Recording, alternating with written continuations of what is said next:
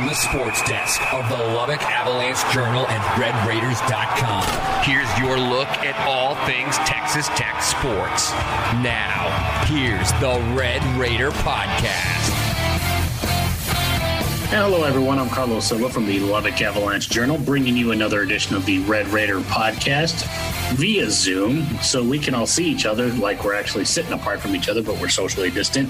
And those guys being KMAX Sports Director David Collier and KLBK Sports Director Ryan King. So don't have to give the big introductions because we're trying to make this quick and as painless as possible because, as you guys well know, last weekend was very painful for a lot of Tech fans, and we'll get into that a little bit.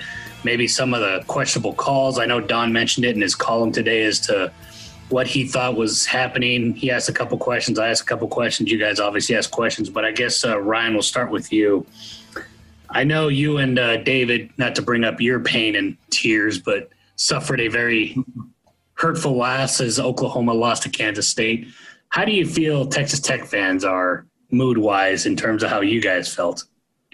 Did OU and K-State play? I thought that was just a replay of last year's game. No, I think it's a. I think it's definitely a different type of pain, but you know, not to minimize, it's definitely that Texas game where you're going in. I think a lot of fans realistically are thinking, okay, we're going to lose this game. Texas is really good. Haven't beaten them in Lubbock in 12 years. Yeah. And when you go down earlier, thinking, okay, this is about how we expected this to go. And then they were hanging around playing well enough to stay within striking distance, but to then come back and take a lead like that and just have the offense explode 35-10 at one point in the second half to go up 15, that is pretty brutal to – because it's not just collapsing. That's the other part that I think is so terrible. It's not just collapsing and losing. It takes luck on Texas's side because that onside kick has to hit, you know, it has to pop up in the air. A Red Raider goes after it, hits off his arm. A Longhorn gets there first. I mean, things have to happen that are not just completely Tech failing and Texas playing well. So it's definitely a brutal one to come back from whenever you feel like we're not going to win this game. Oh, my goodness, they've played incredible. We're actually going to end up getting a top 10 win over a rival, only to then drop that game. That is I don't know where that falls on the pain index. I know they've shown those sports pain index things afar about how much that hurts. Yes, that's definitely much worse than just a blowout loss to Texas. So it's hopefully the team can flush it here quickly because if not, they do have a Kansas State squad that did get a top 10 upset. So they're going to have to move on from it very quickly.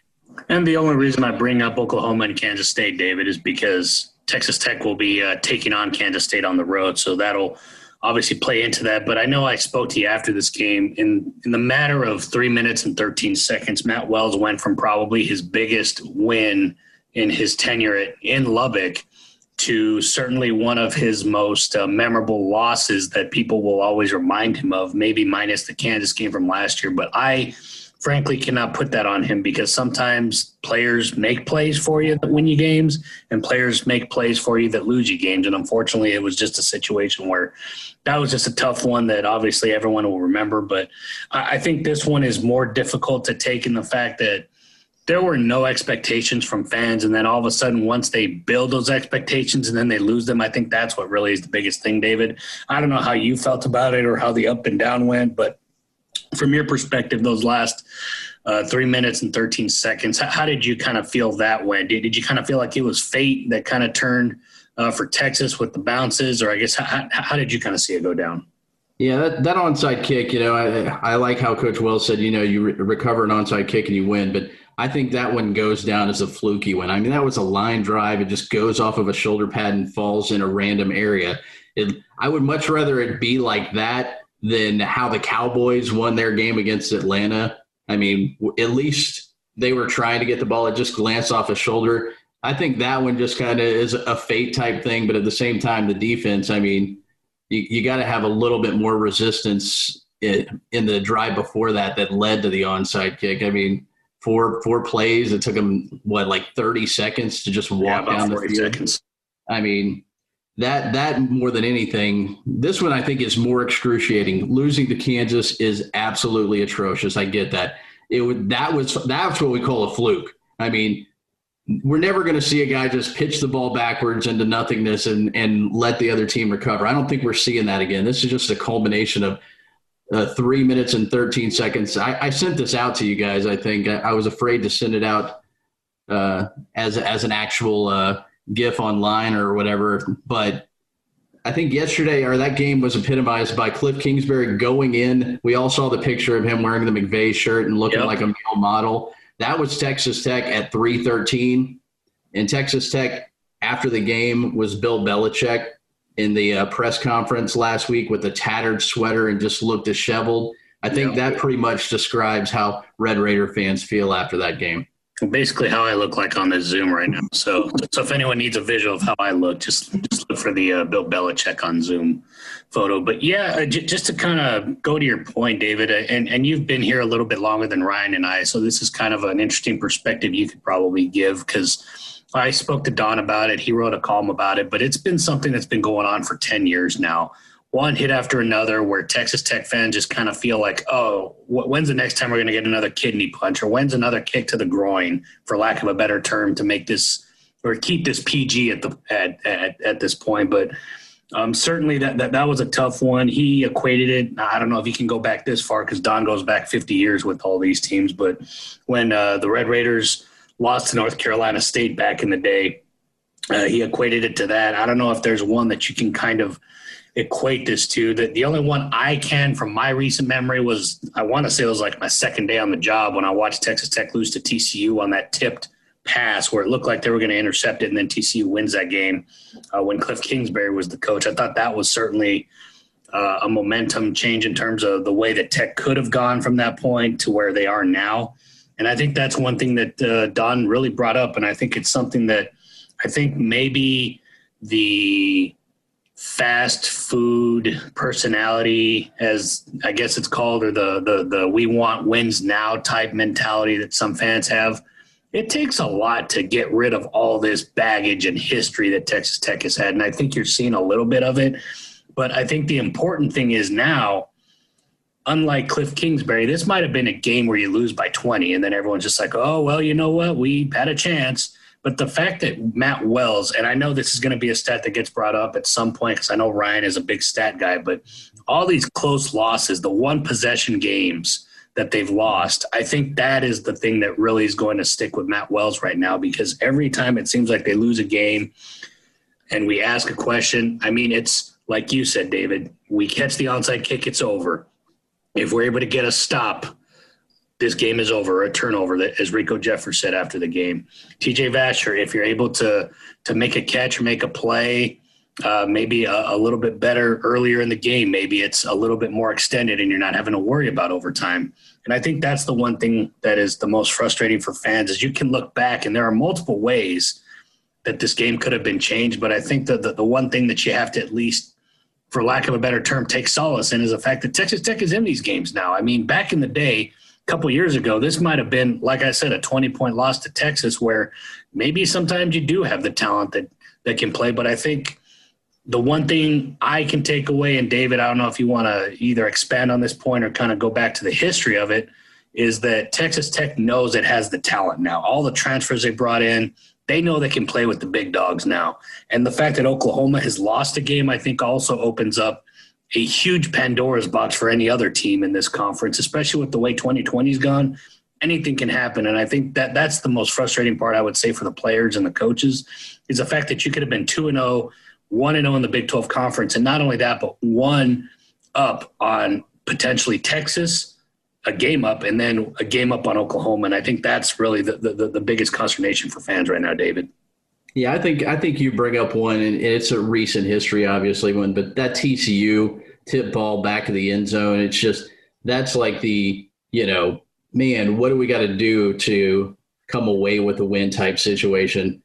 And I think it, more than anything, you mentioned, you know, it's stuff that just continues to build up. The frustrating part of it, I think at this point, if you're a Red Raider fan, is flip it the other way. When's the last time that you, I know you've got a couple of wins against Texas and Austin, obviously, Jakeem Grant's touchdown run there. Those are the little things that you remember as a good moment. But the only other good moment, it seems like, is 2008 and Michael Crabtree. And I think Red Raider fans, as much as they love it, I think it's getting to the point where, okay, that's annoying. That's the one that we cling on to at this point now, 12 years later. And that's all that we have anything to hang our hat on. And not to bring up the name and not going to continue it in any way, shape or form, but on the day that you lose the game that you probably should have won, the guy that everybody keeps on clinging on to and wanting that history to continue here is able to, in his first game at Mississippi State, go into Baton Rouge against a team that, albeit is completely different than a year ago, but Mike Leach is able to get a win on that day when, you know, he gets the signature win in his first game at Mississippi State. And you kind of mentioned it, Matt Wells had that signature win right there, and up there it goes. It's back to what we've been doing the last 12 years. Yeah, so it'll be interesting to see how things kind of turn from that. And I agree, LSU is a much different team. I'm interested to see how that offense, once there are some guys that do take a good look at what they do, which, as everyone well knows, it's not a big secret. He's very open as to we run the same stuff, we just execute it better. At some point, defensive coordinators in the SEC will figure it out. I'm interested to see how the Alabama game goes, frankly, when they do play them. But Ryan, I guess just for the last thought here, because I'm sure this is making a bunch of Tech fans just kind of pull out their hair as we talk and bring up some names. I apologize. Yeah, and kind of kick them in the groin a little bit. Hey, as you said before you get to that thought here, sorry, I'm not trying to cut you off. No, feel free. Right, if you feel bad listening to this podcast, just know that you got two guys that went to a university that lost to Kansas State 2 years in a row. And Kansas State had no players, basically. They were playing all their backups. So 5 defensive backs were down, just so you all know. And they had 2 days to get them ready. Yeah, that's great. Thanks, that's the only reason I know. So, and also, since we're kind of bringing this all up, UTEP 3-1, not an AP poll. So. Yeah, I think they have the best record in the country, most wins in the state of Texas. I mean, come on, UTEP. Playoff, baby. That's correct, and they couldn't make Ryan King's top 25. Not yet. They're right on the edge. Unbelievable. But neither did OU, so I wouldn't worry about it. Yeah. Well, speaking of teams that were in the top 10, Texas is now number 9. I guess just final thoughts from that game, Ryan, and just we'll kind of obviously move on from that and just talk about some of the things that could have been done, and then Kansas State. Just final thoughts from the game overall? Yeah. Here's the thing. The only way – Collier and I were talking about this at the game. It felt like this game was impossible to summarize up. There was no story because there was 10 different things that happened. Well, I wrote one. You look at all three sides of the ball. I think it depends on your personality. If you want to be optimistic, there's things to positively look at about all three sides, doing great things, getting them back in it, getting stops, getting blocked punts, all those things. If you want to be the negative one, there's plenty of negatives where the offense wasn't scoring. They were throwing picks. The defense was not stopping. But to me, it all came down to, if I had to pick one thing, I would say it's just missed opportunities. Early on, the storyline I thought was the missed opportunities of an onside kick and a blocked punt that were immediately followed up by interceptions. So they couldn't capitalize on those. Late in the game, you're up 15. You have the opportunity. The game is effectively, in many situations, that game is over, and they're not able to finish it out. And it just feels like Texas Tech is going to have to find those games. I was trying to ask that to Coach Wells today. I feel like they're going to need to see it. I feel like you can practice it all you want. You can do everything, all the preparation. There's going to be a point, and maybe it's against Kansas State, where a game is going to come down late in the game, and not against Houston Baptist, but late in the game against a good opponent, a good Big 12 team, and they're going to need to see a victory so they know it's possible. They know they can start believing in it, because as of right now, that Texas game, he talked about not letting, that loss turn into more, which coaches always do. But that is absolutely a game. If they're not on their P's and Q's, that can linger with you losing a game that way. It could, but then it could linger in a good way too, because you remember we had this chance, and maybe it kind of fuels you a little bit. And I feel like just listening to Coach Wells, even though he kind of has that same kind of grit to his voice, I think there was a little bit more today, because I think he knows the opportunity that was lost here. And it really goes to what you were talking about, Ryan, just that confidence, that swagger that you get from finally seeing all this hard work that you've been trying to take off all the, you had this loss, this was tough. You finally got this big win over a top 10 ranked opponent at home, which they'll have some other opportunities. It's the Big 12. Let's just be honest right now. But I think there's no better way to somehow, as you kind of worded it to Coach Wells today, play a team that has gotten that big win. They hear all these great things about them. And then now you are the team that comes in not hearing great things about yourself, and you're going to try and prove all the media or naysayers wrong, or local media, because I hate using the term media to encapsulate all of us. But I think that's certainly a huge opportunity for them. They're going to try and obviously do their best to get in a good position to win. But I think, again, we're going to probably mention this. I'll mention this. 2020 is a weird year. You never know who may be in, who may be out. But right now, in terms of what you have, David, I think the offense was clicking on all cylinders. Whether you like it or not, yes, you lost, but you scored 50-plus points.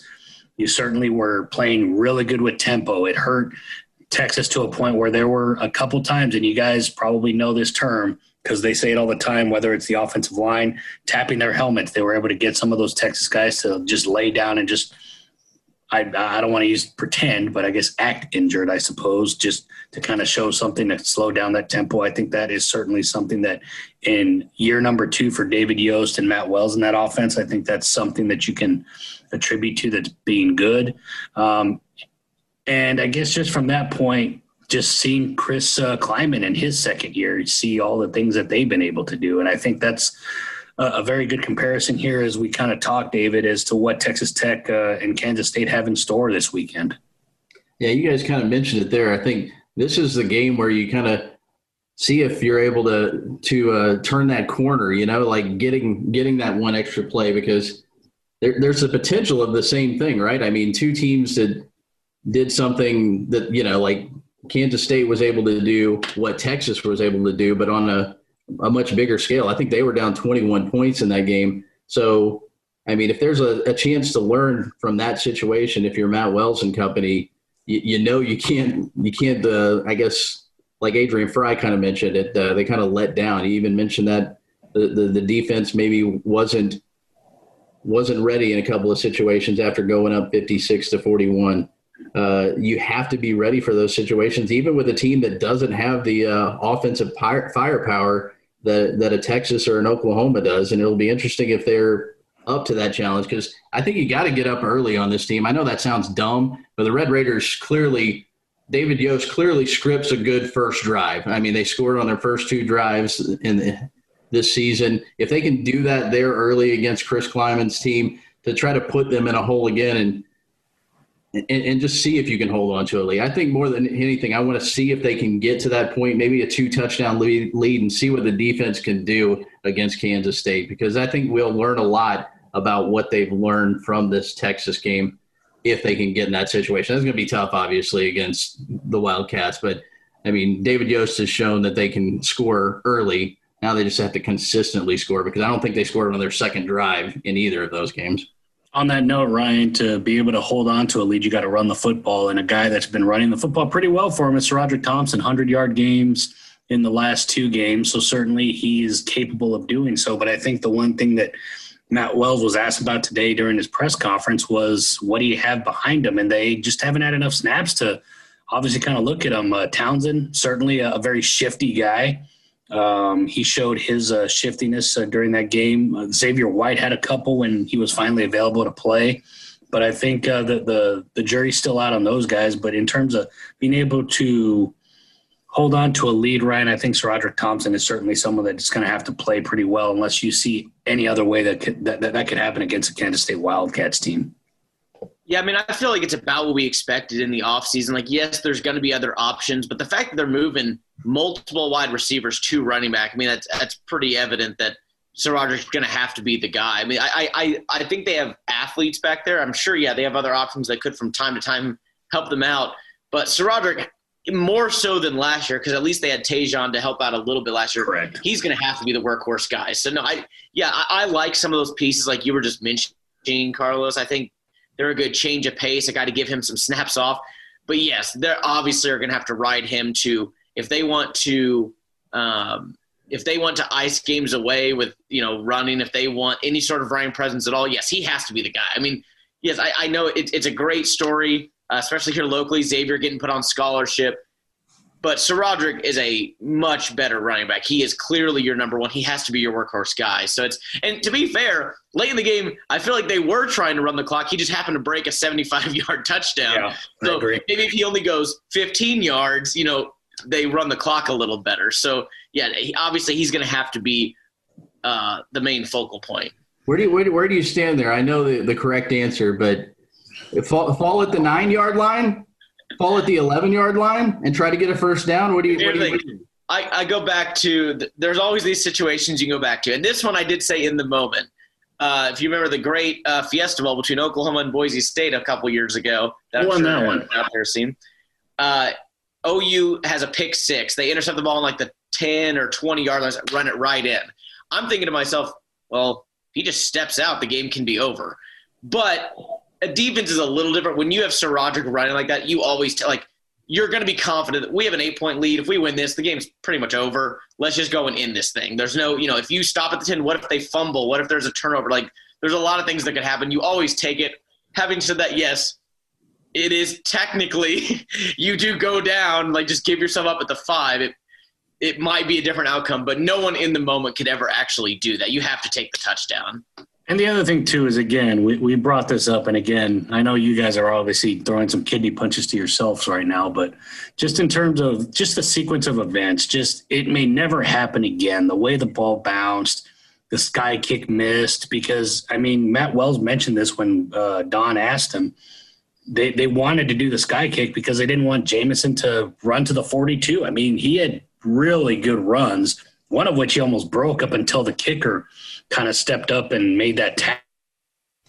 But I guess just in terms of that, you can say, yeah, maybe he should have fallen, but I think the fact that they were able to score, I think that's the one important thing is the fact that you know that this team is good. The team knows that they're good. They know that they have athletes. They know that they can play well. It's just a matter of what is it going to take. And I think you brought this up, Ryan, or maybe I asked it at some point, but what does this team need to do to know that they can close or finish? And I think that's the important thing. And obviously a win against Texas would have been that huge answer there. But right now they're probably looking at Kansas State. And I guess, David, just your final thoughts in terms of Texas Tech taking on Kansas. Is there any matchup you're looking at that's going to be important? Is there anything else other than scoring early and trying to hold the lead against the Cats or anything else like that? I think the only thing for me, and I kind of asked Adrian this, is just the passing game. I know this sounds dumb. I think Kansas State's clearly going to run the ball a lot, but we saw Sam Ehlinger with the ability late to pick them apart, and we know that Kansas State makes the most of their passing game. I'm just hoping the secondary is clearly ready for that. They're going to have to be ready for Deuce Vaughn as well, something Oklahoma certainly was not ready for. Little scat back and I guess Coach Welch compared him to the Lockett brothers. I was going more Darren Sproles personally. Maybe they're all short little guys like me and Ryan, so little powder kegs. But all can scoot it. I can scoot it. Dynamic. I can't think of all the keywords that Coach Welch there. But that scares me more than anything because Oklahoma secondary clearly couldn't figure it out and. Hopefully the Red Raiders are able to watch that tape and not let big plays hurt them like we certainly saw against Houston Baptist. Ryan, same thing for you since we only got about 8 minutes left because I refuse to upgrade to Pro Zoom. So we've got 8 minutes. So just what's your question for me, Carlos? Just final thoughts going into it. Is there a matchup you're looking at that's going to make you feel like Texas Tech is in a good spot? Or do you feel after watching it, yes, the loss was tough, but you feel like Texas Tech is ready for Kansas State? Yeah, I agree with Collier to a certain extent. I would be surprised though if they did if they were in a hole like they were against Texas. I would be very surprised because the K-State team is not built the same way Texas is. But also, if they do get into a hole, we talked about K-State can run the ball, they can play that power football, so it could be tougher to come back. You won't get as many opportunities. So number one thing is, I feel like we haven't. I feel like he kind of got a bit of a break here because of the comeback, but Alan Bowman's got to play better, man. You cannot have chances early on to take control of a game and turn the ball over two separate times. You can't do that. Yeah. So the number one thing you have to get better play from him. The defense has got to start and finish. Yeah, they played well in the middle, but they didn't have a good start or a good end. So, yes, the defense and Bowman, I know it's like obviously those are the main parts of the team, but the defense really cannot get into giant holes because we love to talk about, and rightfully so, we want to talk about them holding on to a lead, how the defense would be up 15 or whatever. But also try not to get yourself into a 10 to 14-point deficit, because the offense also, they didn't start off great the first drive or so, but after that they kept getting back to within three. So the offense was clicking well enough that I think the defense kind of got bailed out there early. So really just want to see Tech from the beginning come out, get a couple stops, maybe they get a lead. How nice would it be to see Texas Tech up 14-0 on Kansas State, see how they work from that perspective. So that's what I'll be looking for, is just how they come out and see if that hangover from Texas is still there.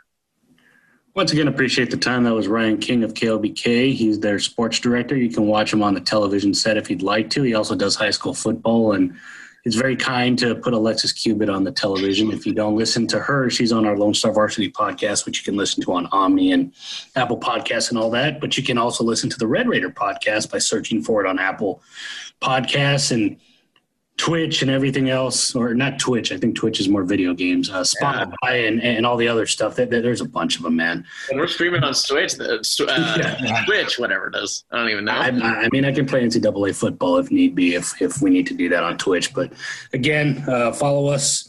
Don't forget to give us a 5-star rating on Apple Podcasts. We appreciate y'all listening. Then, of course, there's David Collier. He's the KMAC sports director and also does Red Raider Nation as well. You can watch him on the television screen, and he also tweets Collier on TV and Ryan_King_now on Twitter. And then, of course, if you want to catch anything on the old newspaper, don't forget to pick us up every day, LubbockOnline.com or RedRaiders.com as well, to get all that information throughout the week up until Texas Tech takes on Kansas State in Manhattan at 2:30 p.m. on Saturday. That will also be on FS1 for those unable to make the trip. Appreciate y'all once again, and we'll talk to you next week.